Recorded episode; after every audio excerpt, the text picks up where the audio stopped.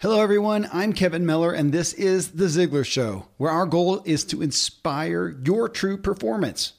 In this episode, stop hurrying and start producing. So, we're all busy and we're all in a hurry. And who just loves that? Who feels they're producing their best work while in such a harried state? Yet, who feels trapped by it? So, now I'm supposed to give you the miracle seven steps formula that sounds real nice and shiny to addressing that. But we all know nothing's really going to change, right? But there is no formula. It does, however, come down to awareness of what's really driving us, what we believe. I'm part of a prayer group of about a dozen guys, all business owners with big audiences, influencers is what people would say. One of them said a couple weeks ago, actually, it wasn't that long, you got to get this book called The Ruthless Elimination of Hurry. Uh, so I got it. So did everybody else. I read it. We all read it. And uh, it just was incredible. I contacted the publisher right away, said, I've got to have this guy on the Ziglar show with me. That's what I bring you today. That guy is John Mark Comer. So, John's story is this he was pastoring a successful megachurch in Portland, Oregon. They had six services that he did every Sunday. He said it was a marathon, and he was living a marathon lifestyle as many of us are, which left him feeling burnout and detached from those around him. I think we can all relate, unfortunately. Well, in a moment of desperation, he asked a mentor of his for advice, and the response, you know, saying, What do I do to, to get out of this, to stop this, amongst this? And the response he received was this You must ruthlessly eliminate hurry from your life. There is nothing else. Well, from that was born John's new book, The Ruthless Elimination of Hurry, staying emotionally healthy and spiritually alive in our current chaos. So, in this show, we of course unpack the concept. I want to get to the root issues. And what I found though was this it is just an amazing case for me to change my paradigm and limit the hurry in my life. So, why? It's not just some altruistic so I can sit there with crossed legs and hum all day. It's, it is, of course, personal peace. But also, it's for better production. I don't want to do a ton of good work. I want to do a smaller amount of truly great work. Just today, I got word from someone else that had read the book and said it significantly disrupted their life with this new perspective. And amongst this, we go deeper too into talking about lifestyles. What are the lifestyles that give us the results we want? And one of them we talk about is Jesus, which, you know, it's easy to discount. I did at some point, or I have, or questioned it at least. You know, Jesus wasn't married, he didn't have kids or a mortgage or a nine to five job. Of and I rethought he did have a scant three years to save the world before being assassinated. I think it's worth considering. Well, John leads us through some of that too, in just such a poignant way. It was a mind changing, paradigm shifting message. You're going to get a lot from this show, folks. Uh, you can connect with John at his website, John Mark Comer, C O M R dot com. And of course, find The Ruthless Elimination of Hurry wherever you buy books. So I'm going to bring John right to you after I share some great products and services. All right, well, John Mark, I got to first off uh, give kudos to Pete Vargas no idea if you know Pete, but he is an, such an influential guy. My folks on this show, he was my guest in show 619. We actually got another show coming up with him soon. Just an incredibly influential guy and one of the most dear uh, Christian brothers that I know. So I have a, a, more, a Monday morning prayer group. We do it on Zoom with about 12 guys, all influencers uh, in their own right. And we came on one. He said, Guys, I don't often do this, but you got to get this book. So he's oh, going wow. through the Seriously? ruthless elimination of hurry, which I recognize because I'm a Dallas Willard fan and I recognize yes. the terminology. So he gets props for doing that. We all got the book and they, I testified uh, to them about my own experience with the book and some of the things in there, which we'll talk about here in a second. Uh, this wow. last this last Monday, and said I'll, I'll have interviewed you this this week and I'll get them the recording. So there you go. Wow, that is that that's a bright spot to my day. Thanks for telling me that. Isn't that Just stroke stroke my ego a little uh, bit? Sure. No, not my ego. Just, Isn't it's it... such a joy whenever you you know you do your work and you hope it's helpful to somebody. Yep. And whenever it is, you know, whoever the person is, it's it's really a, an ongoing joy. I just I just trust in God's working through stuff like that, and that people you never you have no idea about are out there proselytizing something, you know, message yes. that, you, that you feel like God gave. And so really oh, neat. Well, man, gift. the book I have, um, I have, I've absolutely devoured. I've gotten in a, relatively new habit of instead of taking notes somewhere else, I take notes in the book. So I'll, I'll hold yep. it up so you can see my note taking on on your right. Oh, and, well done. Yeah, that's like that's like a prisoner on his wall cell. It level. is, and, and yeah, word to you. Next book, put a couple more pages back there because I ran out of space. So done. Well, hardly anybody does that. That's, there's actually in every book, you know, they put pages at the back for that express purpose, yeah. but hardly anybody uses them. Yeah, well, I'm that one guy, uh, and yours was well in done. red, so it was a little different too. But well you know, done. overall, John Mark, I, what I found in the book and the message was just such a. I felt like it was a brilliant and gracious case for a non-hurried life that was really yes. hard to refute. It reminded me of you know eons ago reading Dave Ramsey's first you know book uh, on right. finances, and you read it and you think, oh my gosh, that just it just makes absolute sense. And yeah, I almost felt like it was, in essence, giving me permission to embrace this non-hurried life, which is yeah, so countercultural. To set the hustle aside for a little bit. Set it, but but but just that that it gave me, and, and and it's neat that I got it in the context of this group, so we can embrace it together. But it did. It gave me permission, and I wondered if that was something that you're seeing as people read this, especially if they are prone to being open to a non-hurried life. That it's almost a, a bit of giving them permission to get off that hamster wheel, and yeah, that that badge of busyness. Yeah, I mean, I think for sure all of the cultural pressure right now is toward hurry and digital distraction and constant connectivity and overwork and saying yes to everything and no limitations. That's like the current, like that's the that's the direction of the current in Western culture right now. And I mm. think in particular for leaders and entrepreneurs and kind of type A personalities, for those people especially, they live with an almost like inner guilt trip of I'm not doing enough, I'm not doing enough, yeah. I'm not doing enough. Or even people that aren't type A, but who maybe have due to their family of origin, not to get all psychotherapeutic, but due, due to their background or experience, you know, a lot of people, you know, think that I'm not enough if I'm not busy. You know, mm-hmm. John Ortberg has this great line hurry isn't just a sign of a disordered schedule it's a sign of a disordered heart yeah. and that's where there's you know there's the kind of logistical reality of hurry in the modern world with the internet and you know silicon valley and how everything is engineered for distraction and addiction and busyness and money and there's like all the kind of logistical aspects of hurry but then there's that like much deeper than that psycho-spiritual aspects of hurry where man you could take away our iphone you could move to rural whatever and there would still be something in the human condition yeah. that is bent toward like a, a, kind of a hurried existence where we're almost like we're outrunning our own shadow, our own demons, our own inner stuff that we're too scared to face. Yeah. And so that's where, you know, the exploration of hurry is more than just an exploration of logistics. It's an exploration of really the metrics of success that you live by and kind of the inner phenomenology of your own soul. Well, and you talk about the status aspect, you know, the badge that we wear. We're so we're so busy, and I thought about myself because I had a bit of a coming to an end of myself, and realized that it was just it, it was it was a self image issue for me yes. of productivity. Now, one, I, I like producing stuff. It's, yes, it's fun. And I'm the same here. I'm type A, all of that. Yes, yeah, let's I, get stuff done. I enjoy it. And I, and I had this feeling of guilt, but then I also started to realize, man, this is how I'm feeding my self image, the affirmations, the approvals. Um, even with my family that, that loves me and realizing I had to go through kind of the, the through the realization that I, I'm okay if I don't produce, if I don't fix everything, if I don't take responsibility uh, for all that.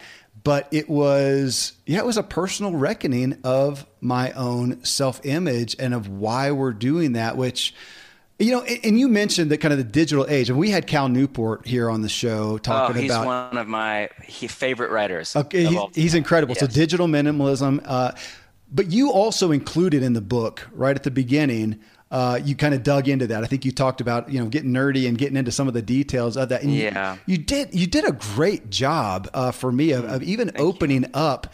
I've talked about it with my kids, saying, guys, because we talk about this a lot, guys, with these devices that you have, you know, with the apps and stuff, those folks are paid for your attention, whatever they can do. I hadn't thought about it in that term until you, until I read your book, that they're paid to get your attention. So we are out here, and I'm not a conspiracy theorist that, you know, all commerce is, is evil. They're, they're doing what they can to sell something. I do, I do it right. as well.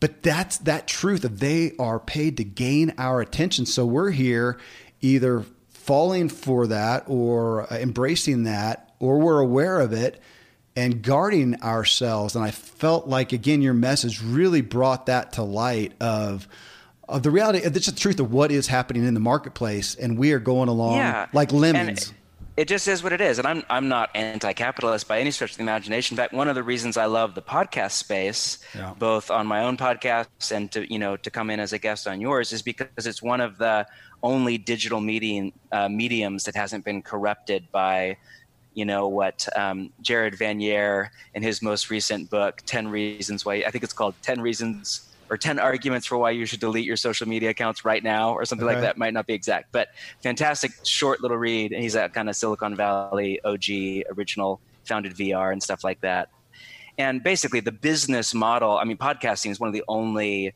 digital mediums that hasn't been corrupted by that business model. And while I'm not anti capitalism, the bummer of Facebook or Instagram or YouTube or Twitter or Google is that they are all the business, you know, we don't pay for them. They're quote free, and the business plan is all around marketing. And so the way they make their money, we want to think of ourselves as the customer when we go on Facebook or Instagram, but we're not the customer, we're the product. Yeah. The customer is, you know, the fashion company that's marketing its new sweater to you or whatever. And so they're harvesting just heaps of digital data out of our life and then utilizing algorithms. And it's not necessarily like some e- evil genius 23 year old, you know, software designer in San Francisco who just is Machiavellian and wants to take your soul.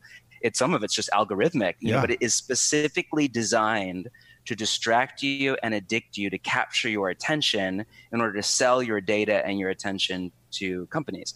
And while I'm not anti capitalism and hard work and profit, I am anti distraction, addiction, and attention going to things. Yeah. You know that maybe are not the best use of our, our attention because attention really is the portal to much deeper things. It's the portal to our soul.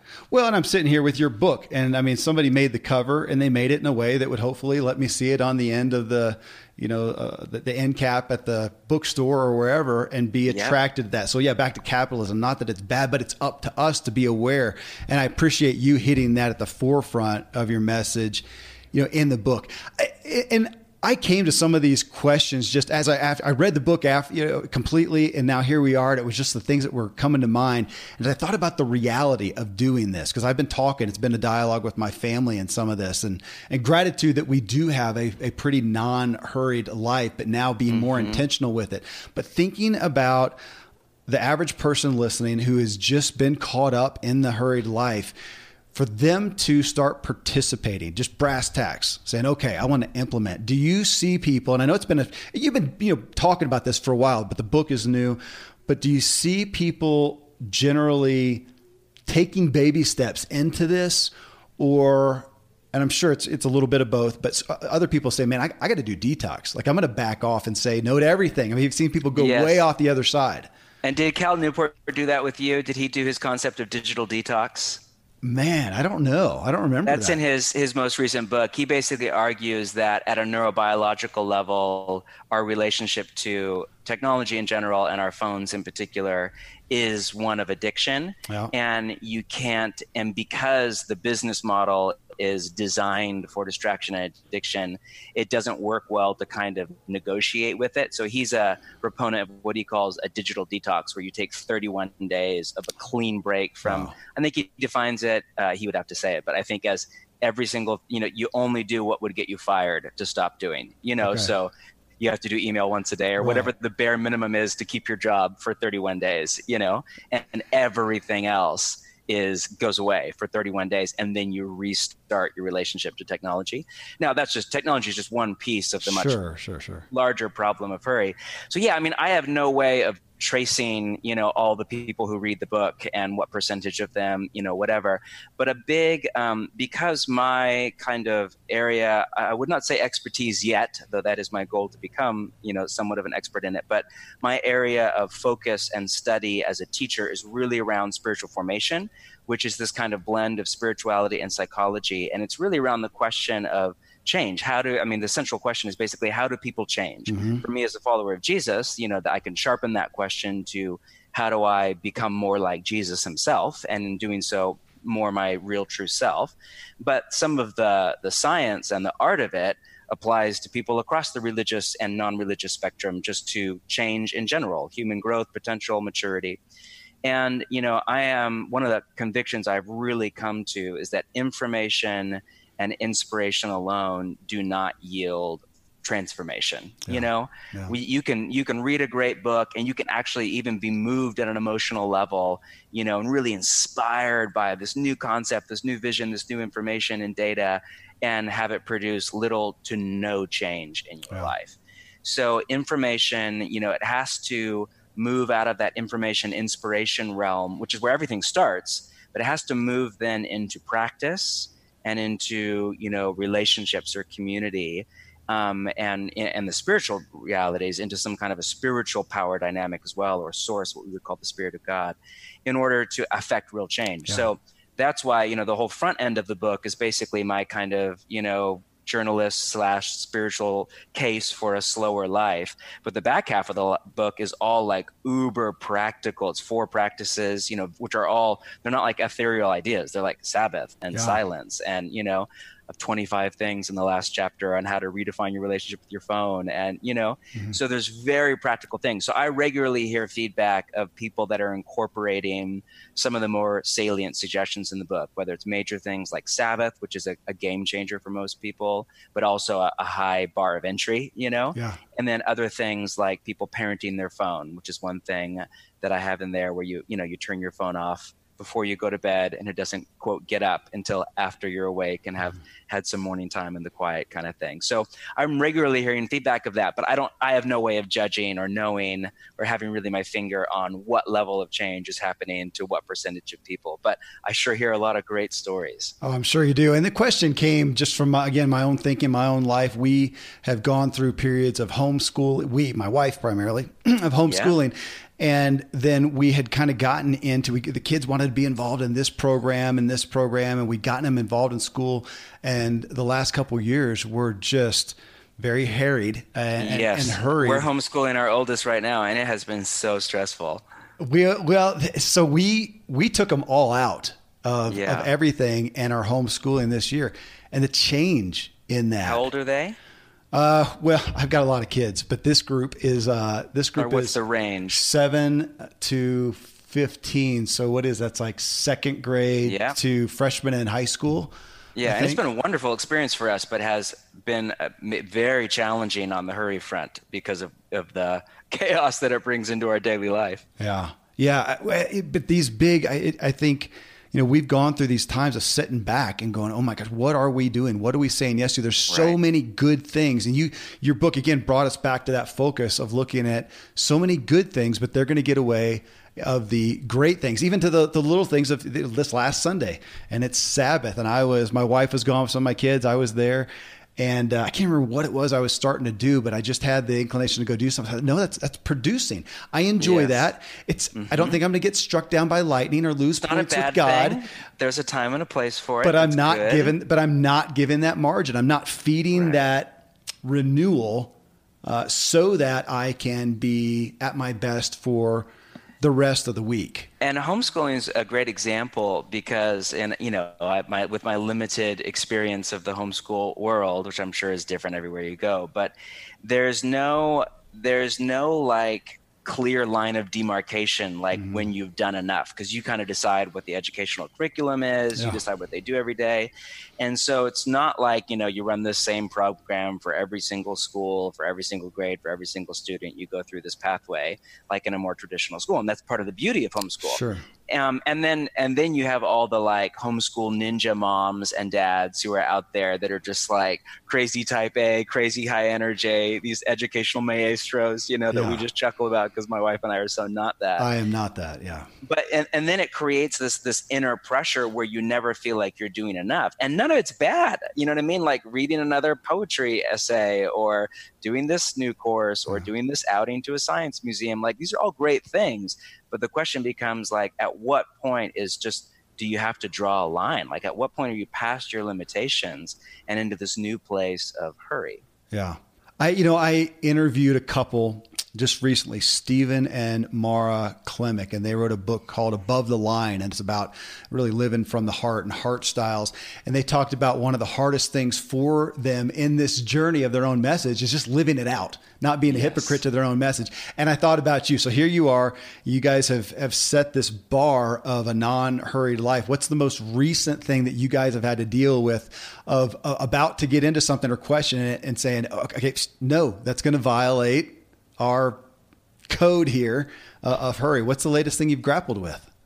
Yeah, that's a great one. Yeah, I mean, I've learned the hard way. Never write a book about hurry because no matter who you are, you're going to struggle with hurry. Yeah. And then every time I think yeah. to myself, I literally, every time I'm in a hurry or late or stressed out, I literally think to myself, I literally wrote the book on hurry. What am I there doing? Yeah. I'm such a hypocrite. And I am, you know, living into the things that I espouse, but I'm human like everybody else. And yeah. I have three kids and I live in the city and I have a phone and a job and all the things. Um, you know, the latest iteration has been questions a lot to do with my work over travel and how much do I travel. Yeah. And um, there's been more opportunity for travel than ever before. And I, um, you know, the book thing is weird because I'm not a full time author. I also work at a church. And so, kind of having two jobs makes it a little tricky sometimes to know where to dole out my time and what's the best you know investment of my resources and where is my primary responsibility and all of that and so um, yeah i think we kind of got out of our rule of life a little bit and i began to travel too much and we just recently have put the kibosh on all of that said yeah. no to and we decided to take a long kind of chunk, six months, where I will just be home. Normally, I travel about once a month, but just home straight for six months to kind of just reset and recalibrate. So the problem is, you know, life is often a moving target. In particular, depending on where you're at in your career, where you're at in your stage of life, where you're at with your family, it's not, it's dynamic, not static. So it's kind of like you figure it out for one year, one season, and a year later or a season later, you might have to like go back to the drawing board, you yeah. know? And there's certain things that are common denominators, like Sabbath for us and morning prayer and long summer vacations that I just I don't ever see those rule of life kind of things changing. But um, the the demands, the responsibilities, the struggles, the potential of each season is different, and so it's been a bit of a moving target. So we've had to kind of come back since we wrote the book. It was always a delay. Obviously, the book was written several years ago, even though it just came out a few months ago and kind of recalibrate and readjust and put everything back on the table and kind of go through the whole process again. Yeah. Well, even just that guiding light, kind of the family values, the personal values is so much what I appreciated this bringing, elevating the gravity of it uh, for us, yes. for, for, for my family. I hope it's what it's going to do for folks listening to this. You are listening to The Ziglar Show, and we are with John Mark Comer and digging into the message from his book, The Ruthless Elimination of Hurry. Next, we address the lifestyle of Jesus, and we begin by discussing lifestyles in general, adopting the lifestyles that give us the results we want. So, we'll restart right after I share some valuable products and services with you. I'm a foodie and I enjoy learning about the process that brings great foods and beverages from idea to the table. And then I like tasting them and learning the nuances of what creates the most significant tastes from coffee to cheese to distilled beverages. I did a tequila tasting in Mexico and recently bourbon. Heaven Hill bottled in bond bourbon really impressed me from the story to the taste. I grew up in Kentucky where horse racing and bourbon are famous, and I got introduced to Heaven Hill bottled in bond bourbon. It's produced by Heaven Hill Distillery, which has been and still remains family owned since 1935. And I'm impressed with the bourbon's ultra rich, smooth taste. And right on the bottle, it states that this bourbon is seven years old, which is actually three times longer than what's required to be certified as bottled in bond. I feel with beverages, the longer the prep, the better the taste. Being a bottled in bond product means it must pass a list of seven requirements that set the standard for this quality bourbon. So look for it at your local store. Heaven Hill reminds you to think wisely and drink wisely. Thankfully, the days of building a business website, then having this massive endeavor to integrate an online store are gone. Today, Shopify has fixed all that. I had one business where we actually built the entire website on Shopify's platform. So whether you're just starting out or you're selling a million bucks of product already, Shopify is just the industry leader. It works the same for physical products or online and digital, and Shopify is just hands down the best out there.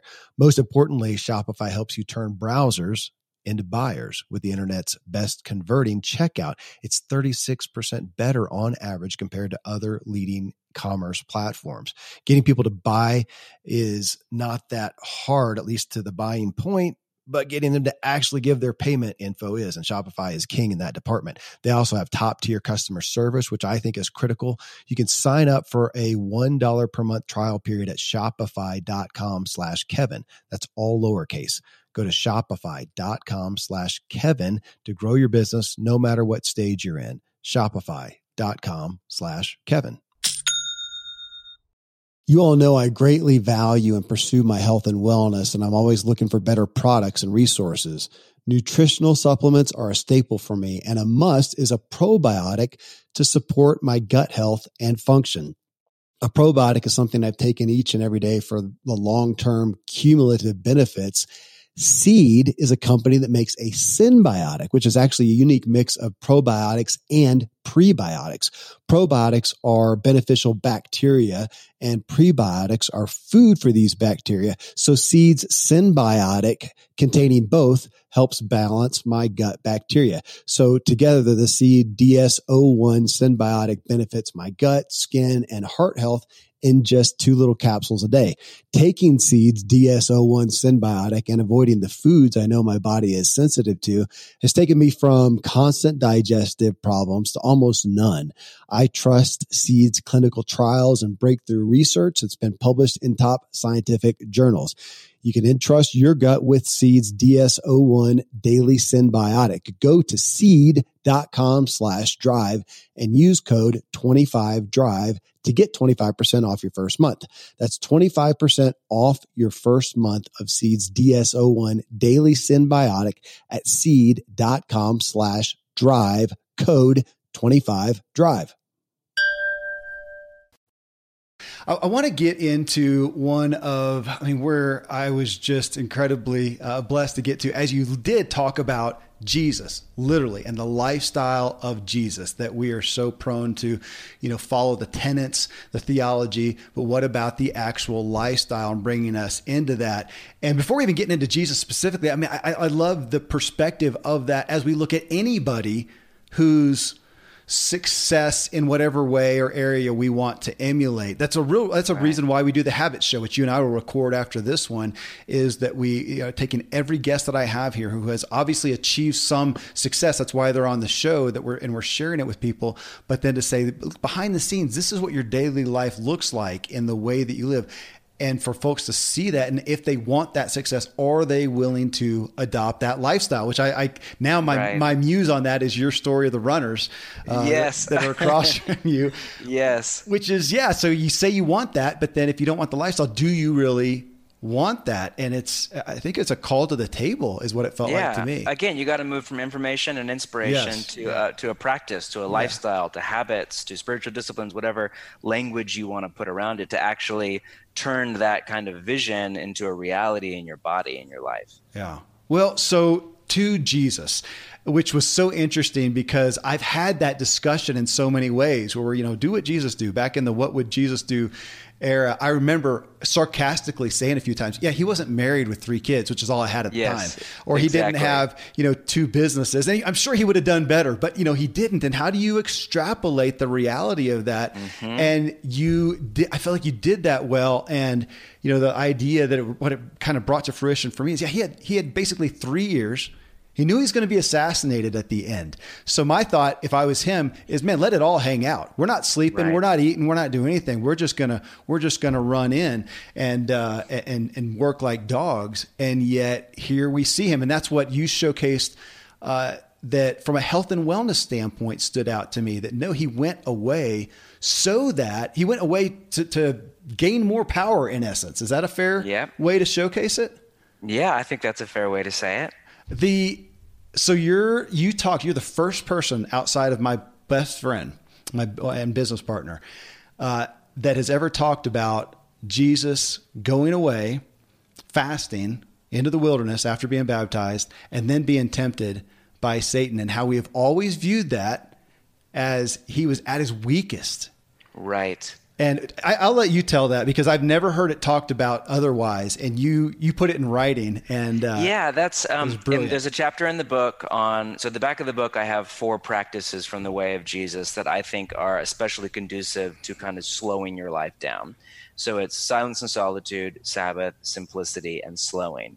And in the silence and solitude chapter, I just write about you know how in the four gospels you see this kind of rhythm of retreat and return in the life of Jesus, where he oscillates back and forth between time alone, in the quiet, all by himself, in prayer with the Father, and then this really active life of like he's out and he's preaching and he's healing, and he's doing all, and he's Je- I mean he's Jesus, he's leading a whole movement throughout Israel, Yeah. and but he oscillates back and forth between kind of silence and solitude, and then kind of a return to people and to activity and to work and all of that. And um, one of the first stories about Jesus, or you could argue the first story about Jesus, is right after he's baptized in the Jordan River by John the Baptist. There's this crazy line that he was led by the Spirit into the wilderness to be tempted by the devil, which is just bizarre. You're like, wait a minute, he was led by the Spirit Yeah. wait to the wilderness and then you're like to be tempted by the devil. And so there's a lot going on there like in the overall narrative of scripture jesus has to kind of take evil head on in order to defeat it. But most people read that as you know at the end of 40 days the devil comes to jesus to tempt him. Oh isn't that like the devil? He comes to me when we're tired and we're Yeah. weak and we're at our low point and that's when he comes after us. And that could be the right reading of the story. For sure that is a dynamic in the spiritual realm. But another way of reading the story is that actually, after 40 days of prayer and fasting in the desert, all alone with God, Jesus was actually at the height of his spiritual powers. He was actually in the position of strength in the spiritual realm, not of weakness. And often, weakness in the body is actually a form of strength in the spirit. And then and only then did he have the power to take the devil on. And unlike Adam and Eve and every single human being ever since, not fail in his mm-hmm. confrontation confrontation with evil. So that might not be the right way of reading it, but I think it's a, a fascinating way to read that story. Mm-hmm. That 40 days of prayer and fasting, Jesus is actually at the height of his powers in reliance upon God, not mm-hmm. at weakness. Well, eh, from a health and wellness standpoint, as as my partner I talked about is a functional medicine doc, Right. and we look at fasting. He, it's a big part of what he uses in the practice, along with a lot of things. But his fasting is to give your body a break. And I know, and I, this is not the you know this depends on your own level of health and wellness and where you're at. You're at, but but for me, at being at a at a fairly good level of health and wellness, if I fast, haven't done it for 40 days, granted, but if I fast, you know, even at the end of Yes. three days, my mental clarity is better than ever. My Wow. vitality is great. And so, same thing, you're giving your body that break from digestion and dealing with food and from inflammation if you've got that going on because things aren't going well. And you're giving yourself that. Now, further, if you take it to the spiritual sense, and my thought was, man, Jesus was out there feasting on the Father. He was Yes. full. He was, he was, he was blo- Feeding on God. He was bloated on. God. Yeah. Mm-hmm. as opposed to sackcloth and rags and he's dragging himself along the stones when Satan comes along. So I, I like your I like that telling of the story. I think it's legit. and the, and there's such an example there. I mean, there- there's I mean there's so much there. There's there's you know where does spiritual power come from? And we live in a, a Western culture that you know eh, power is a form of strength. You know, and so we want to lead out of strength. But the the counterintuitive way of Jesus in the New Testament down through church history is you actually lead out of weakness, mm-hmm. and actually weakness is a form of strength when it is turned into a form of dependence on the mm-hmm. power mm. of the spirit of god i mean this is like paul's you know line in my weakness he is strong yeah. kind of thing it's so non-western so counterintuitive so is that whole thing then there's also just the beautiful kind of example set by jesus of um, this is not gospel language i just i would call it contemplative leadership which is this pattern like another story i refer to in the book is you know in mark chapter 1 where you know that after this crazy long busy day of activity jesus you know it says we, we read that he got up early and went off to a solitary place to pray. And you know this again this pattern of retreat and return busy active day out you know and then the next morning he's up early, everybody wakes up where's jesus? And he, he's gone. He's just slipped away. But then when he comes back there are all these demands on him and he has this opportunity to go to capernaum and do this whole thing. And he says no and he has this remarkable clarity. You know for this reason i have come forth. And it's to go into these other town and villages. He says no to this opportunity and goes out to do this other thing. And there's very much a, a simple but profound leadership pattern there of, of you know um, what I would call contemplative leadership. And you know, cont- the contemplative tradition often people think of well, that just means you go hide in a monastery and you pray and you just muse all day long or whatever. But actually, the contemplatives would say that the opposite of the contemplative life isn't action but reaction. Mm. So the opposite of you know, it's it's not an active life; it's a reactive kind of life in That's leadership. Good. Yeah. And so much of leadership and of life for people is just reactive. It's just you react to the tyranny of the urgent and the outrage of social media and that day's news and that email that just came into your inbox and these nine things that people want you to do and this person is upset with you. And it's just this reactive form of leadership rather than responsive, you yeah. know, and there is a healthy kind of that, but responsive and, and action. And so you can live a contemplative life where you're unhurried, where there are portions of your day or your week that are carved out for quiet, for thoughtfulness, for meditation, for prayer, for strategic planning, and still live a very active life as Jesus was. I mean, Jesus was not like sitting around drinking yeah. tea all day long. He's yeah. Jesus. He was very active, but it came out of this place of like not only inner peace, but a lifestyle of peace as well. Well, and again, there's there were so many things. I was so interested in the book because you hit on things that I've had discussions about in the past, and I never saw it fleshed out. And I, I keep chuckling as I think about it throughout the day because I've had those discussions. If I was one of the disciples, I would have been the guy saying, "Come on, seriously, man, we yes. got a world to say. We got a short amount of time. There's no way we can go." To, I would have been that guy. Yeah, how eh, can you turn down this opportunity? Oh, exactly. You know? and so I'm thinking, no. I'm thinking about your book. You know, hey, Vogue's calling and hashtag Jesus is trending. I thought it was the funniest thing ever because I can just, it's so relevant to yes. to where we're at. You know, talking yes. on, on the topic of God. Um, and and bringing it home to you know to myself as I'm the student here uh, of of this message and reading it as such. And I have become always more and more aware. And I had my own personal reckoning a, a few years ago of, of uh, and I call it a God complex, a Superman complex, and just to realize how arrogant I, I was. And and so my question that I'm I'm going to get in or I'm, I'm veering towards with you is where just ego and pride fit into this, especially into this busy lifestyle, because it dawned on me. It came to my wife and myself. I don't know if it was one or both of us, but where we would then, it was kind of like a stepping back as we were complaining probably about XYZ responsibilities and then thinking, wait a minute, who, who am I to, who am I doing a favor for? Like I'm God. Like I'm doing the world a favor with my existence and with my responsibilities. The world does not need Kevin Miller.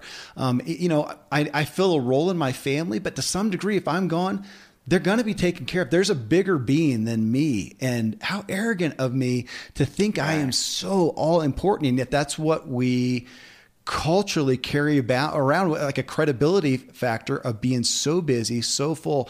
And I, will never forget meeting people who have. So I have nine kids, and I remember meeting wow. this lady who had twelve kids.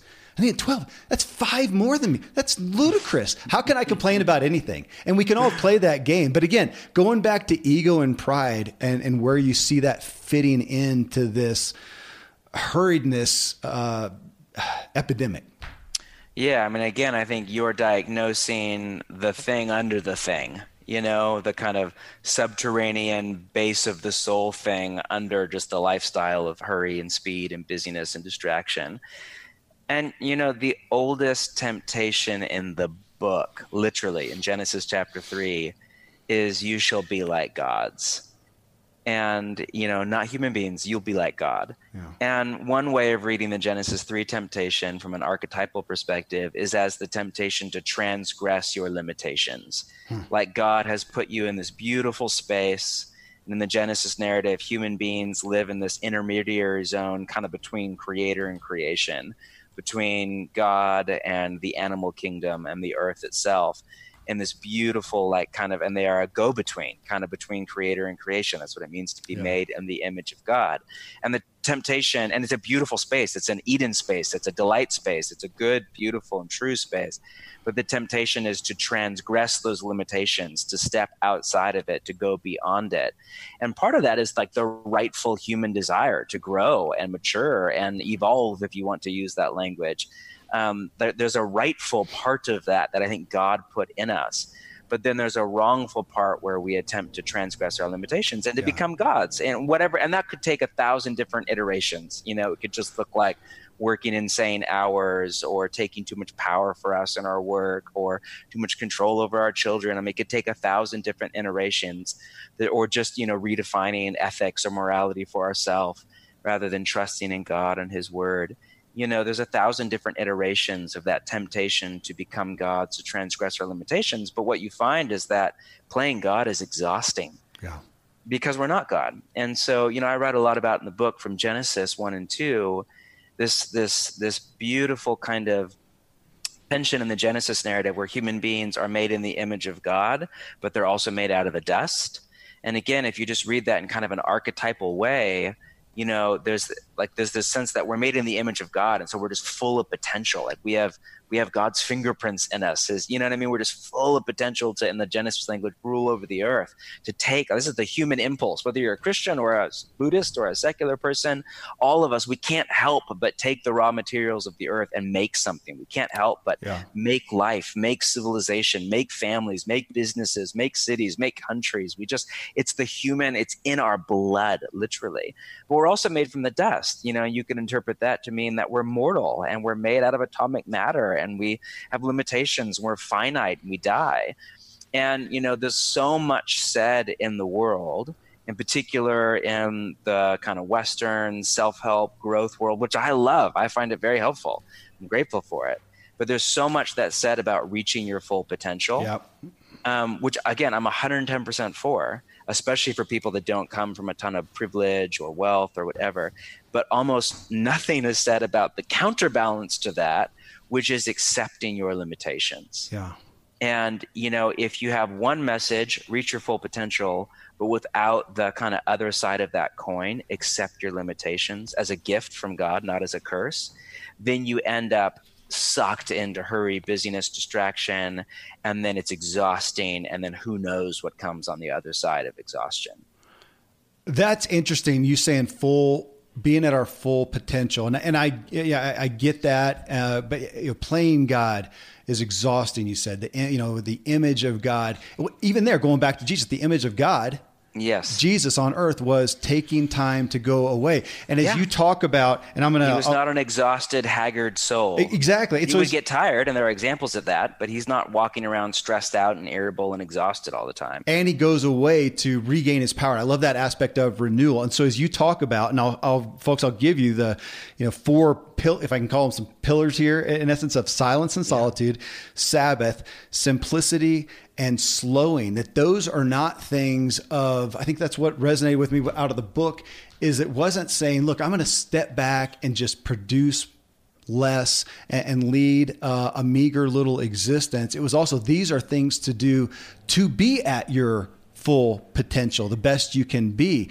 That's counterintuitive to what we think and yet again coming from a health and wellness side it's true and if we think about an athlete we all get it then an athlete, yes. man, they, an Olympic athlete, they're going to be taken care of like a Ferrari, man. The right. They food. do less to do more. They, they're perfect. Thank you. That says it a lot easier.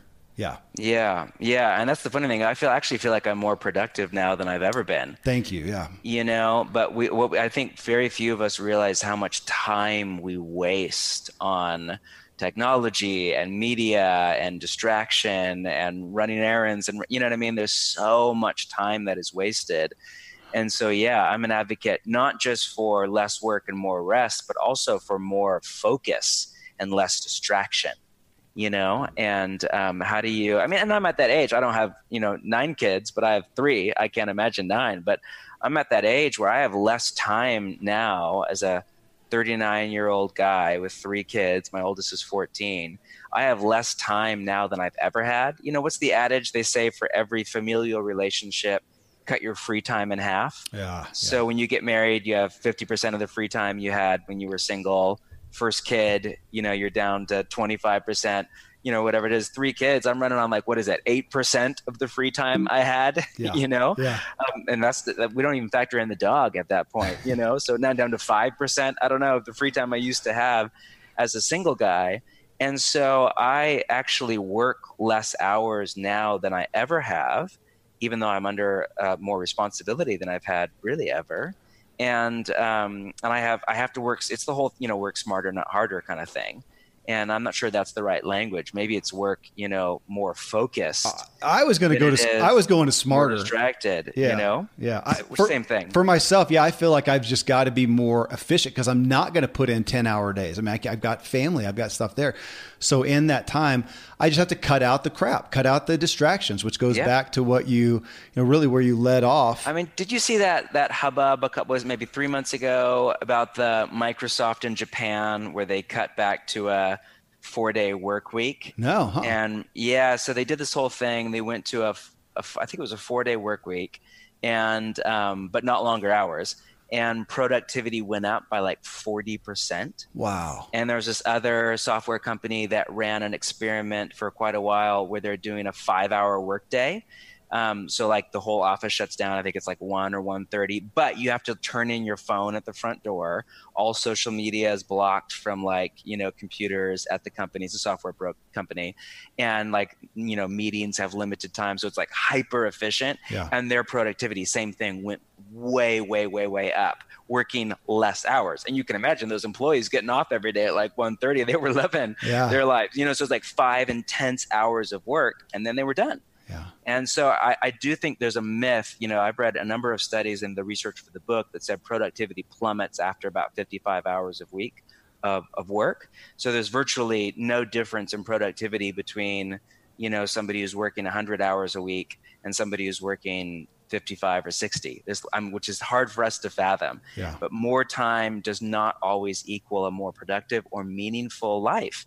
Often it just means a more exhausted, distracted, scatterbrained one, you know? Well, we've created this funky workplace where you're there and you're supposed to be there at this time and until this time. And it by proxy, I think, fuels this. We just got to take up the time. And so if you do waste time, it's not that big of a deal. Now, being self employed, um, man, I'm aware of that. As soon as I can get something done, I can go on to the next thing or to the next family engagement. And I wonder what would happen in the workplace if they, yeah, just got rid of the time and just said, look, here's your task for the day, complete it, and then you're gone. My Yes. gosh, they talk about productivity. And I know for myself, the productivity, well, most of today, you will be indoors, likely your home or your office. I am as well. Even with my treks out into the woods, I spend a lot of time inside. And we're going to take about 20,000 breaths. According to the EPA, the indoor air is two to five times more polluted than the outdoor air, sometimes up to 100 times more polluted. At my studio, we have heat being forced through old ducts. I walk on carpet full of years of junk. No idea what's floating in the air that I'm taking constant gulps of. The solution is an air purifier, and Air Doctor is just the best. Air Doctor filters out 99.99% of dangerous contaminants and allergens such as pollen, pet dander, dust mites, mold, bacteria, viruses. They do it so it, your lungs don't have to. Air Doctor comes with a 30 day money back guarantee. So if you don't love it, just send it back for a refund minus shipping. Go to airdoctorpro.com and use promo code Kevin. And depending on the model, you'll receive up to 39% off or up to 300 bucks off. Exclusive to podcast customers, you will also receive a free three year warranty on any unit, which is an additional $84 value. So to get this special offer, go to A-I-R-D-O-C-T-O-R-P-R-O dot com. Use promo code Kevin. AirDoctorPro.com, promo code Kevin. This episode is brought to you by BetterHelp. So, my book and this podcast are named What Drives You. And what drives us to great things is our own values, our known values. When we go astray, it's because we've lost sight of our values. Therapy is key for helping you clarify what matters most to you so you can do more of it. I was late to taking advantage of therapy. It was only for crisis, but now myself and most of the rock stars I have on my show get therapy regularly. For most people, the main hurdle is starting therapy.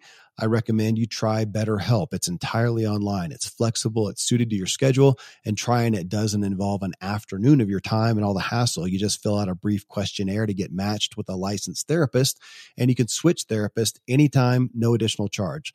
You can learn to make time for what is most valuable to you. So visit betterhelp.com slash what drives you today. You get 10% off your first month. That's betterhelp, H-E-L-P dot com slash what drives you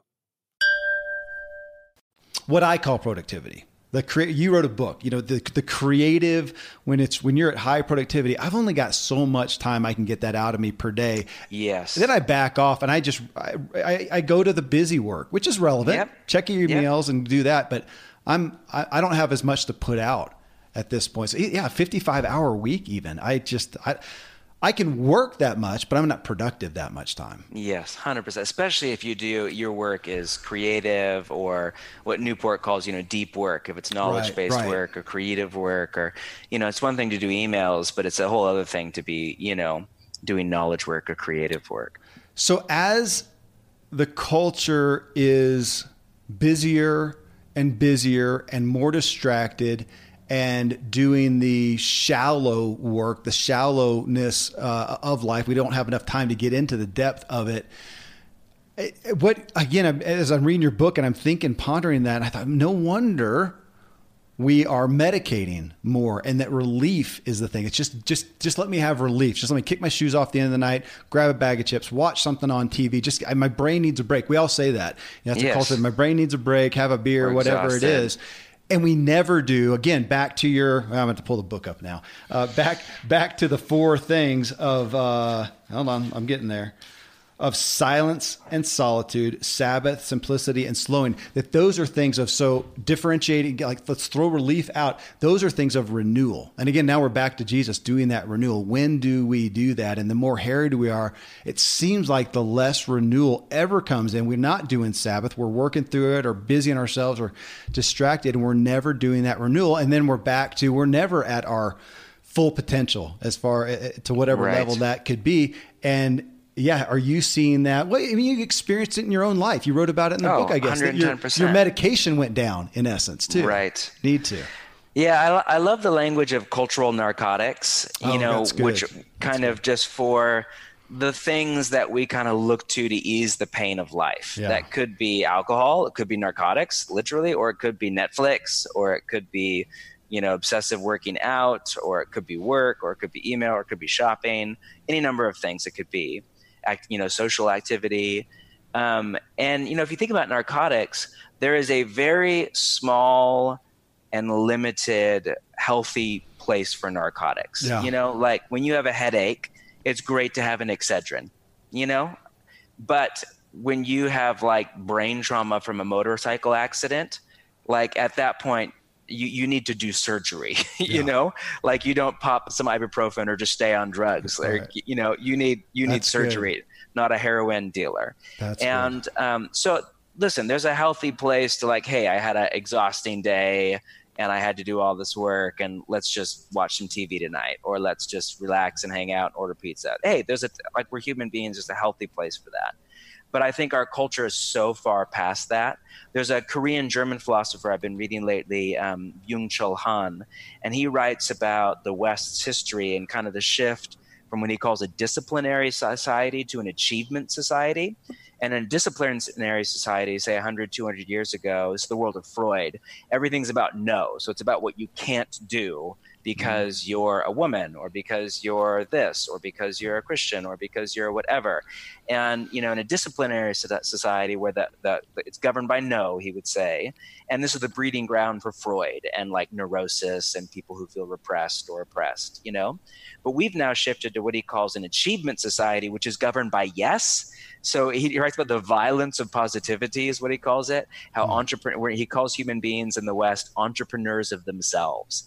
And wow. so now it's not you can't do this, you can't do this, you can't do this. Now it's you can do everything you want, you can be anything you want, you can do whatever you want, you can live wherever you want, you can sleep with whoever you want, you can go wherever you want, you can do all of this, and that's actually exhausting to have to like uh, you know discover yourself and then define yourself and then actualize yourself and then free yourself basically to play god. That is exhausting. So now he writes that now we're actually moving from an achievement society to what he calls a doping society uh, where wow. we're just basically escaping if not into literal dope into just whatever will make us feel good. If yeah. that's another beer, or for tons of people, it's just Netflix or Amazon Prime or another night out shopping or sex. Or I mean, it can be anything. It can be moral or immoral. You just, you know what I mean? You have to moralize it. Just we're turning to these things. And the irony is when we get overtired due to hurry and over busyness, we actually become, we lose the capacity to do the things that are actually life giving for our soul. Yeah because in this ironic turn of kind of fate, the things that are most life giving actually take a little bit of emotional and, and mental energy. So nobody gets done binge watching a show on Netflix at you know 1.30 in the morning and just feels ah i feel so alive rejuvenated right yeah. I'm rejuvenated. I'm closer to god. I just can't wait to wake up in the morning and, and do my generative work and love my family and make the world a better place mm-hmm. with a mm-hmm. smile. Like nobody does. We just are tired and late for work the next day. Yeah. But you know so we we escape down the rabbit hole where for eight hours or whatever we're not feeling pain stress exhaustion we get done and we're no different than we were before. We're just tireder. And ironically, things like Sabbath or quiet or solitude or, you know, some kind of a what I call a digital rule of life, where you have some rules around your phone. This actually takes self-discipline yeah. to live this way, in particular with the digital stuff. Man, it takes a lot of self-discipline to not let your phone phone rule your life. And so ironically, when we get over busy and overtired, we actually lose the capacity to do the things that are actually restful and rejuvenative oh. for our soul. Goodness, yeah, so much in there that you you said. You know, even that, yeah, that our ability to just well, and this goes back to the digital thing that we can always have that distraction. And it reminds me, and here's my own admission. Uh, so we're watching Poldark on uh, Amazon. It's kind of like a Downton Abbey type thing, but okay. Poldark way way back. I don't then. know anything about it. What's the era? Is it historical kind of? Yeah, yeah. It's like it's piece? like well, we we we uh, called it now. It's like Downton Abbey for entrepreneurs. Uh, cause, okay. Because the, the, the, main guy, he's a righteous guy and he's trying to do the right thing. And, and, but it's back in that time when they had, you know, the kings and the queens and the royalty and the royalty, of course, the sign uh, to, to the good side of this, the sign, as you talk about in there, was of affluence, was that they had time to kill. They weren't right. out there busting their butts. They were affluent. Yes. They didn't have to do that. What they would do is find something that was a the word they use is and this is English, you know, language is diverting. Oh, that that will be yes. diverting. We'll go do that because what else do they have to do? Let's look for a diversion so that we're doing right. that uh, so it's interesting on on that aspect, that diversion, that we're always looking for that diversion instead of the deep work, as you talk about the deep rest, the deep renewal. But even on that, I wanted to hit on that that royalty aspect because you talk about that in the book. That that used to be the affluent thing, man. If you were a well-to-do person, you weren't busy. You had leisure. Right. And yes, now that was the sign of wealth. And now leisure. it's the opposite. But there's mm-hmm. so I, I, wanted to hit on though the real social pressure of that, and it made me think of Cal Newport again because you yes. know due to him. So now I get in line. It was him and Michael Hyatt actually because Michael talked about it too. After he's who connected me to Cal, and it, and it was going into the Starbucks line or the coffee line or whatever, and just standing there in line. Don't get your phone out and you feel like an idiot. Like I must be the most non-important person on planet Earth. I don't have any texts, calls, social media, direct messages, nothing. I'm just standing there like a psycho, and it feels bad. It's like a real social pressure, and I'm used to that from you know I used to be vegan, and and uh, now even just eating whole foods makes you kind of a weirdo socially, you know. Right. And but that if you're not going to act busy like that, if I am going to, I found that with my own work, John Mark, even with uh, scheduling something. And it seems like the important people, and I, I could name some and I won't because that'd be mean. And, you know, schedule with them, you got to go like six months out and pick a 15 right. minute window. And I'm like, really? Yeah. Dude, I can meet with you tomorrow. So I must not be, I don't want to tell anybody that that I, really I've got time open tomorrow. How is that? Yes. Not? Well, I want that lifestyle so I can do what I want, but it doesn't feel very important. And you talk about that, especially like with slow, as that segment in your book, slow. Yes. There's nothing sexy about slow. Yeah, in fact, slow has become a pejorative in American culture. When somebody's not very smart, we call them slow. Yeah. When a movie isn't very good, we call it slow. When the service is bad at a restaurant, we call it slow. It's so fascinating that there's such a cultural bias against an unhurried life. Yeah. Yeah, even going to the to the beach. My my wife. That's the slowest that we do. My wife go. We go on beach vacations. Where do you guys go from Colorado? Like, what's your beach spot? Uh, well, we've done Mexico a lot. Um, Got it. Down there, it's actually a shorter flight, but a lot of times we go to Florida and we do Marco Island. It's down at the furthest. Okay. It's almost the furthest before you hit the Everglades, and just a place that she really likes. But we sit on the beach and we don't do anything. We, we always talk about it. We're going to go kayak or we'll go do, you know, the, the, hang gliding thing or whatever they do behind the boat or we'll do snorkeling or whatever. And when we get there and just fall into that rep, it's just, there's nothing. You know, it's, it's been interesting to see the change in vacation style too for oh, Americans oh, totally. at least where you know vacations used to be longer and used to be more you go to a cabin or you go to the beach or and now they're more like long weekends where we road trip or whatever for this concert and we go shopping and we go to New York for a week before Christmas or you know depend of course this changes based on how much money people have. Um, but yeah our, vac- our our vacations are the same. We have these just epic summer vacations highlight of our year multiple weeks long. We go to the beach. We go be on the same house for 15 years. Our friend zone. We turn everything off. So this last you know summer, my phone was off for 21 days, like not remotely on, and we wow. just. It's basically an extended Sabbath rest. We, we don't even go out. We cook our own food most of the time. And it is just the best. Yes. And I'm always surprised, like, I know almost nobody else that vacations that way. Well, now you do, but I had to learn. It was the I'll tell you, it was the first trip. Uh, I don't know how many years ago, and my wife and I, we do a lot of trips together because we do have so many kids, so we'll we'll get away on our own. Yes, and we went to smart man Cancun to an all inclusive Hyatt thing there. And we went out one morning because of the time change and just because of our own nerve stuff. We were up at like five. I'm like, well, let's mm-hmm. go on the mm-hmm. beach. So we went out yep. there, and at the two hour mark, I said, "Honey, I've done all the nothing I know how to do." Uh, we're here for like a week. What on earth?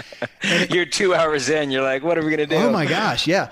And it took me a couple days to settle yes. in, and that was the start uh, uh, for me. And now, yeah, our vacations we literally do nothing. So my wife will take her watch off first thing. She doesn't touch her phone. Now I'll keep I keep the phone with me because I'm playing music. You know, I may have my little beach yes. vibe going, uh, and I do have to. You know, there are some kids at home, so make sure yes. nobody died yeah, or anything. And more than one, yeah. And more than one, but yeah, to, again, it, it, but it doesn't feel because people ask, so what'd you do on your vacation? Nothing. Nothing. It, really? No. And that's where I think social status again. Pressure. Yes, again, yeah. Or you must not be important. You yeah. know, which is that's just a lie, man. That's just that is not right. It's demonic, if anything. But you know, there's there's something beautiful about vacation and about Sabbath on a more regular weekly basis that is a great like inner barometer for you to know where your overall pace of life is at. Like Walter Brueggemann, who's an Old Testament scholar, has this great line about Sabbath. He writes, "People who keep Sabbath live all seven days differently."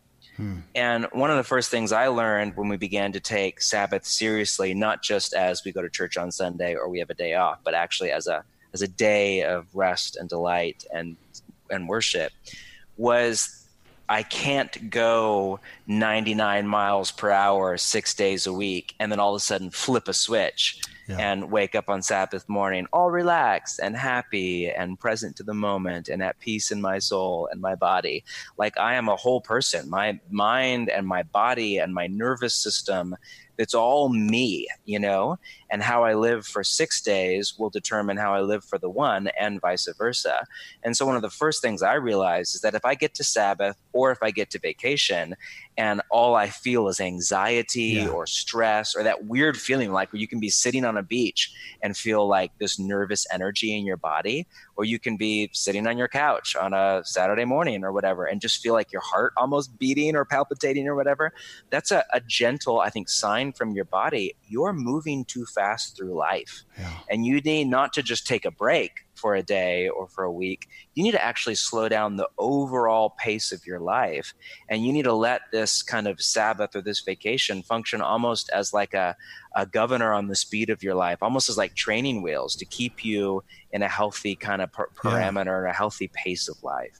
Man, it, it it reminds me. Well, it reminds me of something that you had in the book, and you talked, and you were referring to the smartphone and the device era, but you said it was a quote. I think it was a quote from somebody else that it's chipping away at our capacity for concentration and contemplation. And I thought of that mm-hmm. because you're, you're saying there, our lives are chipping away at our capacity to even be able to rest and to Sabbath and to stop. But that, you know, concentration and contemplation, that stuck out with me because, right, I mean, the listeners of this show are aspiring people. They are trying to create things. They are creating things. They're writing, they're building businesses, they're doing that. They need concentration and contemplation. They need critical thinking and clear thinking and creativity and those things. And for you to showcase that the way that we're living this hurried lifestyle is chipping away to that was very convicting again go to what you just said we're, the lifestyle we're living daily is showcasing whether we can do that or not And I think that quote is from Nicholas Carr in his book, The Shallows, which is a Pulitzer Prize winning, you know, journalistic work. I think it's about a decade old now, but it's basically on how the internet, and this was before Instagram, how, you know, or social media, how the internet is changing not only the way that we read, but the way that we think. And we're losing our capacity for, you know, uh, what Edith, what's her face, Wharton, I think was her last name, what she called the power of sustained attention. You know, this ability to think deeply and calmly and well. Um, the digital age is, is robbing us of that capacity, which has massive implications for spirituality. Again, I come at this as a pastor and a follower of Jesus, but it also has massive ramifications for work productivity and relational health and family life and mental health. It just has ramifications, I think, for all of our, our being. Well on this piece too of what are we doing to ourselves uh, one of the most gosh i guess again i'm going to use the word convicting cases that you made in the book was that question of what would we do with more time Yes. I, don't. We, we all talk about that. Oh, if I only had more time, and and I've always Yes. felt a little guilty because you know they say, hey, Michelangelo and you know Jesus, everybody had the same amount of time I do, so quit complaining. Okay, I get that, but still thinking of oh I, no. What I would say, what I've always said is, if I could clone myself, I want to clone myself so I can do Ah, so I can do more. Well, but still, to that, what would I do? What would I take up the time with? And so I literally, you know, and thinking about that, if, if I was granted, all of a sudden I woke up tomorrow and it was one of these, you know, funky movies and, and it's magic or whatever, and, and I got five extra hours, five more hours of time, what would I do with it? And it's what's the scripture? You know, he who is he who is um, responsible with little will be responsible. Yeah, Uh, that's a line from Jesus. I'll make yeah. so that same thing. So if I'm if I'm not taking care of the hours, if I can't do it in 24 hours, what makes me think I can do it in 30 hours? And would I not just fill it with a bunch more junk? Yes. Um, that one to me was just a little mind blowing. That I, I would th- I would ask everybody out there listening to this right now to think: What would you do? Would you really write? Would you take time for relationships? Have that talk with your spouse? Would you meditate? Would you get more sleep? Would you exercise? Or would you just fill it with more of what you're already doing now? Because there's somebody who has less resources, less ability, less whatever that's doing more with their time. And it's the case Yes. for me too. And my point is, and then we'd end up even more exhausted and hurried and stressed out and disconnected from God and our own soul than we are now. Yeah. Yeah. You know? And then your line, and um, man, I've used the line before too, and I can't remember the guy's name. I think its last name starts with a D, but the, the every system is perfectly designed to get the results it gets. Yes. Yeah. I, I've looked all over to see. I've heard that as an aphorism. Like, who's the original? Like, is there an original quote There- from? there's I, a guy. There's a guy. Find I- it. okay. I, I, I, looked all over it when I was doing the research for the book. I think it's just kind of become such a common phrase now that I. I well, and maybe the guy I found who said it is just another guy who's repeating it from whoever. But either way, but that that again so convicting that my life right now i have designed well no actually let, us push back on that because i think a lot of people are going to hear that and say well no i didn't design it. I did not. This happened and there are people who had real things happen to them victimizations yeah. when and they they're now handicapped or they now you know ended up with a relative's kid that they took in that they didn't want to choose but how could you say no to that? Yep how do you say no to and, that? and on and on and on to say no i didn't design this so how do you because I believe it. Yeah, but well, how do you say with grace? Isn't, the quote isn't I designed a life that is. The quote is your okay. system is perfectly designed okay. Okay. to give you the results that you are getting. And normally, I, my understanding is I'm not a business guy, but that normally that's used by a business consultant, yeah. you know, for a widget thing or whatever. Basically, hey, if the results you are getting are low profit margin or low productivity or high turnover from your employees or whatever the problem is, then something about the system of your business is out of whack. And you got to fix the system to get different results. And I think that basic overall concept you can apply to life as a whole. If the results that you are getting are I'm stressed out all the time, I'm wasting time, I don't have good discipline with my phone, you know, I'm not exercising, I feel whatever, I feel disconnected from God, I'm tired a lot, then the odds are that something about the system yeah. of your overall life is out of whack. And, and, you know, I think Christians in particular can be prone can can be prone to not thinking holistically about change. Yeah. And we can kind of think, well, I'll just pray about it and God will zap me and fix all this stuff rather than take a long hard look at how many hours are we sleeping and what's our morning routine like and what's our relationship to our phone and what are our habits what are our habits like what are our relationships and and so i think um, it's a as I use it, it's not a pushback on the hard. Re- life is hard, no matter what system yeah. you come up with, how much agency you have. Life is hard, and it hands us things that are so far out of our control. And you know, you could argue this is just a conversation for privilege. I mean, what about people that are just trying to make rent at the end of the month and caring for their three kids and don't have a partner and all of this stuff? And so that isn't to negate or practice a lack of compassion for any of that at all. It's to say, with whatever agency that we have have, which some of us have a lot more than others, but whatever agency you have, what about the system of your life is actually inside, if not your control, then at least under your influence, and you can change it to get some different results at an emotional and spiritual and relational level. So just testify for me before we wrap up on your, let's go back to systems. You are calling out to us in essence of saying, here's our cultural system and it's probably our personal system that's that is hurried more so yes. than it should be that is harried that asking us to consider a different system that will not produce less that will produce more but it's a different system it's countercultural it's it's counterintuitive to, to where we've gotten to at this point some right. testimony to people, whether they're in your life, whether they're test, they're people who have, uh, you know, read the book and already testified of just some specific things, some specific offerings, saying, "Look, man, I changed this, and and I experienced this, this peace, this margin, this. I don't know what it would be." Right. Um, yeah, I mean, really, I mean, there's lots of conversation there, so it's, sometimes it's a little hard to summarize. Sure. But I definitely there's kind of a before and after yeah. in my autobiography around this kind of um, you know coming to terms with hurry because i came up very type a type a family of origin which is wonderful and for me i was very much the like prided myself on you know how many hours I work and I'm first to the office and last one to go home and took great pride in that and how in demand I was and how fast I literally how fast I would walk and I would you know my my wife is much more laid back. We used to get so many fights early on in our marriage just over how slow she would walk you know? Because yeah. um, I'm like power walker everywhere I go you know? And I was very much that person that would kind of chide or mock or demean somebody who's more unhurried or relaxed or didn't work insane hours. And um, man, so it was really a 180 degree revolution in my vision of life, in my thinking. I remember the first time I heard, I think it was Andy Stanley actually, gave this talk about how if you can't do your job in 45 hours, that's your fault and you're doing something wrong. Wow. And I remember thinking, that's ridiculous. You ever a church of like 30,000 people, there's no possible way you work 45 hours a week, you know? And I think I just bought into the kind of Elon Musk, nobody changes the world without working 100 hours a week kind yeah. of thing. But then here was somebody really challenging that assumption. And so I remember when like I got a different vision in my mind and then that actually began to work its way into my body. It was life changing, in particular yeah. for my soul, for my emotional health, for my relationship to my wife and my kids, more than anything. I, like the biggest change was it made me a more loving person. Wow. And you know, there's lots of career benefits. I actually think I'm more productive and I'm better at what I do now, ironically, even though I do less and work less hours. But man, I think, and I still have a very, very long ways to go.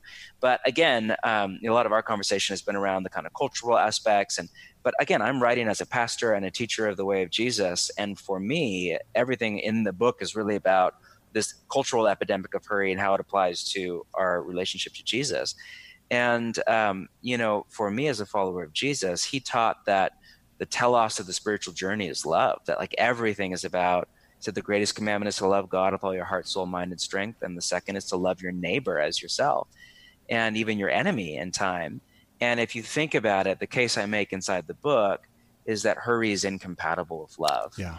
You can't be a hurried person and a loving person because love takes time and hurry doesn't have it. And, you know, Thomas Merton called hurry a contemporary form of violence, pervasive violence, you know, because it kills, if not literally kills people, it kills relationships, it kills compassion, it kills wisdom, it kills empathy for people you disagree with, it kills the ability to, to be to be interrupted in love. And so I think the biggest change for me, though there's still a lot of change that's needed in my journey, has it's made me a more loving person. Yeah. Well, and goodness, I mean, an, an, an, anchoring question that you ask that you do so with so much grace. And, and again, as I pulled, I'm going to pull these pieces out again: silence and solitude, Sabbath, simplicity, slowing. That they weren't work based acts of, of faith to earn you a place in, no, in heaven. Not but, at all. Yes. But if you don't do those, if you don't employ those in your life, do you have space for Jesus? Can I paraphrase it? Yes, absolutely. Way? Yeah, I mean that's my point. Is relationships take time, and so I think there's one spot of the book where I attempt to be as very as gracious and as kind as I am. But you know, if I didn't spend any time with my wife, and I was like, oh, I love her, she's great, but I never spent, I never went on dates with her. I didn't connect with her on a daily basis. I barely had any time for her. And she said, I really need more from you as a husband. I said, I'm sorry, I'm just too busy, da da da. Then at some point, you would probably say, dude, you shouldn't be married. Yeah. Like, you're not you're not you're not giving the time that's necessary to this relationship. Yeah. And I think there are some people who would very much identify as a Christian, but if you actually look at their day to day life, they're not giving the time to a relationship with Jesus um, that it takes to actually have a healthy, thriving relationship. And that doesn't mean necessarily that God's mad at you or you're earning anything or you're a bad person. It just means there's an honest moment that some people have to come to. Uh, wow, relationships take time and they take practices by which we make space and create time for relationship. You know in a marriage that's date night. With kids that's often family night or you know you know night with your boy. I do a, every week i do a hour and a half with my boy. You know like there's that's just how you prioritize relationships. You give them time and attention. And i think our relationship with jesus is no different. In fact i think you could argue it's actually even more so. Yeah thank you for yeah, this for, for being on. here. Uh, the message again, it was just such a and I, I, yeah, it's hard to use the word you, like you made a case because it didn't feel like you were trying to come and drill this home. It was a very gracious, uh, graciously given message, but man, it just made a good, a great case of math of A plus B equals C, and if we want this, these are the things that we do. So I'm grateful for my own life. As I said, I get to be the first student here, uh, and uh, thank oh, you for that. Your, but uh, grateful to bring well, it to You've been so warm and kind, and far more, uh, far more encourage, encouraging than I deserve, and is well, legitimate. So thank you for having me oh, on. My honor. And, my and honor. thanks for those to those of you for listening. It's really kind of you to give us your time. Okay, friends. So this life of hurry. How is it working for you? Are you truly trapped Uh, and since this show, you know, it's interesting. My wife and I, we registered one of our kids for soccer. It's a big time commitment. And on this message, though, we said, Are we willing to do this? If we are, what are we going to give up? Or are we just going to make our lives busier? And we talked about that and found some solutions. And this is what we want to keep doing so that we are not living this life of hurry. I am no longer proud of being busy, of saying, I'm so busy. I found myself lately more and more saying, Man, I am open. I am open. Again, you can connect with uh, John at his website, johnmarkcomer.com. And of course, find The Ruthless Elimination of Hurry there or wherever you buy books. Well, coming up in episode 768, auditing the negative to be positive. So, being positive instead of negative. We've all heard plenty about that, but then we go about our days and our lives being what? Are we really changing ourselves? Are we more positive and benefiting from that? Are we still peaking, speaking the negative? And as I often seek to do, I want to know the root issue. If we are dealing with any negativity, why? Where is it coming from?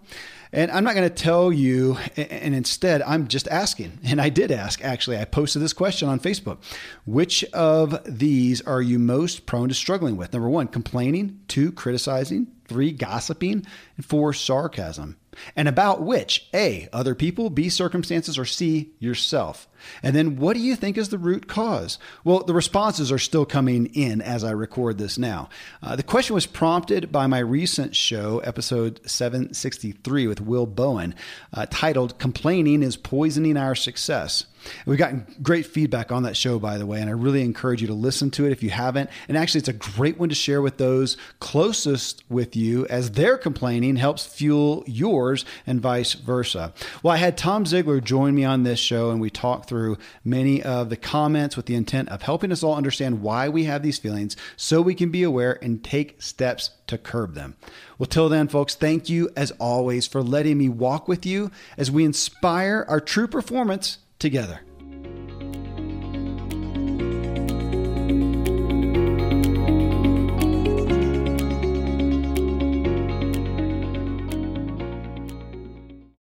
Most Americans at New Year's are thinking about improving their health and losing some weight. In regards to eating, the feeling is generally it's going to cost more money, more stress and effort, and you got to eat bland food. Well, a solution to all these is HelloFresh. Uh, HelloFresh, you get farm fresh pre-portioned ingredients and seasonal recipes delivered right to your doorstep. You skip trips to the grocery store. You can count on HelloFresh to make home cooking easy, fun, and affordable. That's why it's America's literally number one meal kit. You can make saving time a viable resolution with quick, convenient recipes. They're delivered right to you. You just choose your meals and select your delivery date. And HelloFresh handles the meal planning and shopping. So you just open your weekly box of pre portioned ingredients and step by step recipes, and you're cooking quickly with ease and joy. My family loves HelloFresh. We just open the box, follow the recipes, and have something new and interesting and good for us. It's become one of our family's favorite activities together. So go to HelloFresh.com slash drive free and use code drive free for free breakfast for life. You get one breakfast item per box while your subscription is active. That's free breakfast for life at HelloFresh.com slash drive free with code drive free. HelloFresh, it's America's number one meal kit.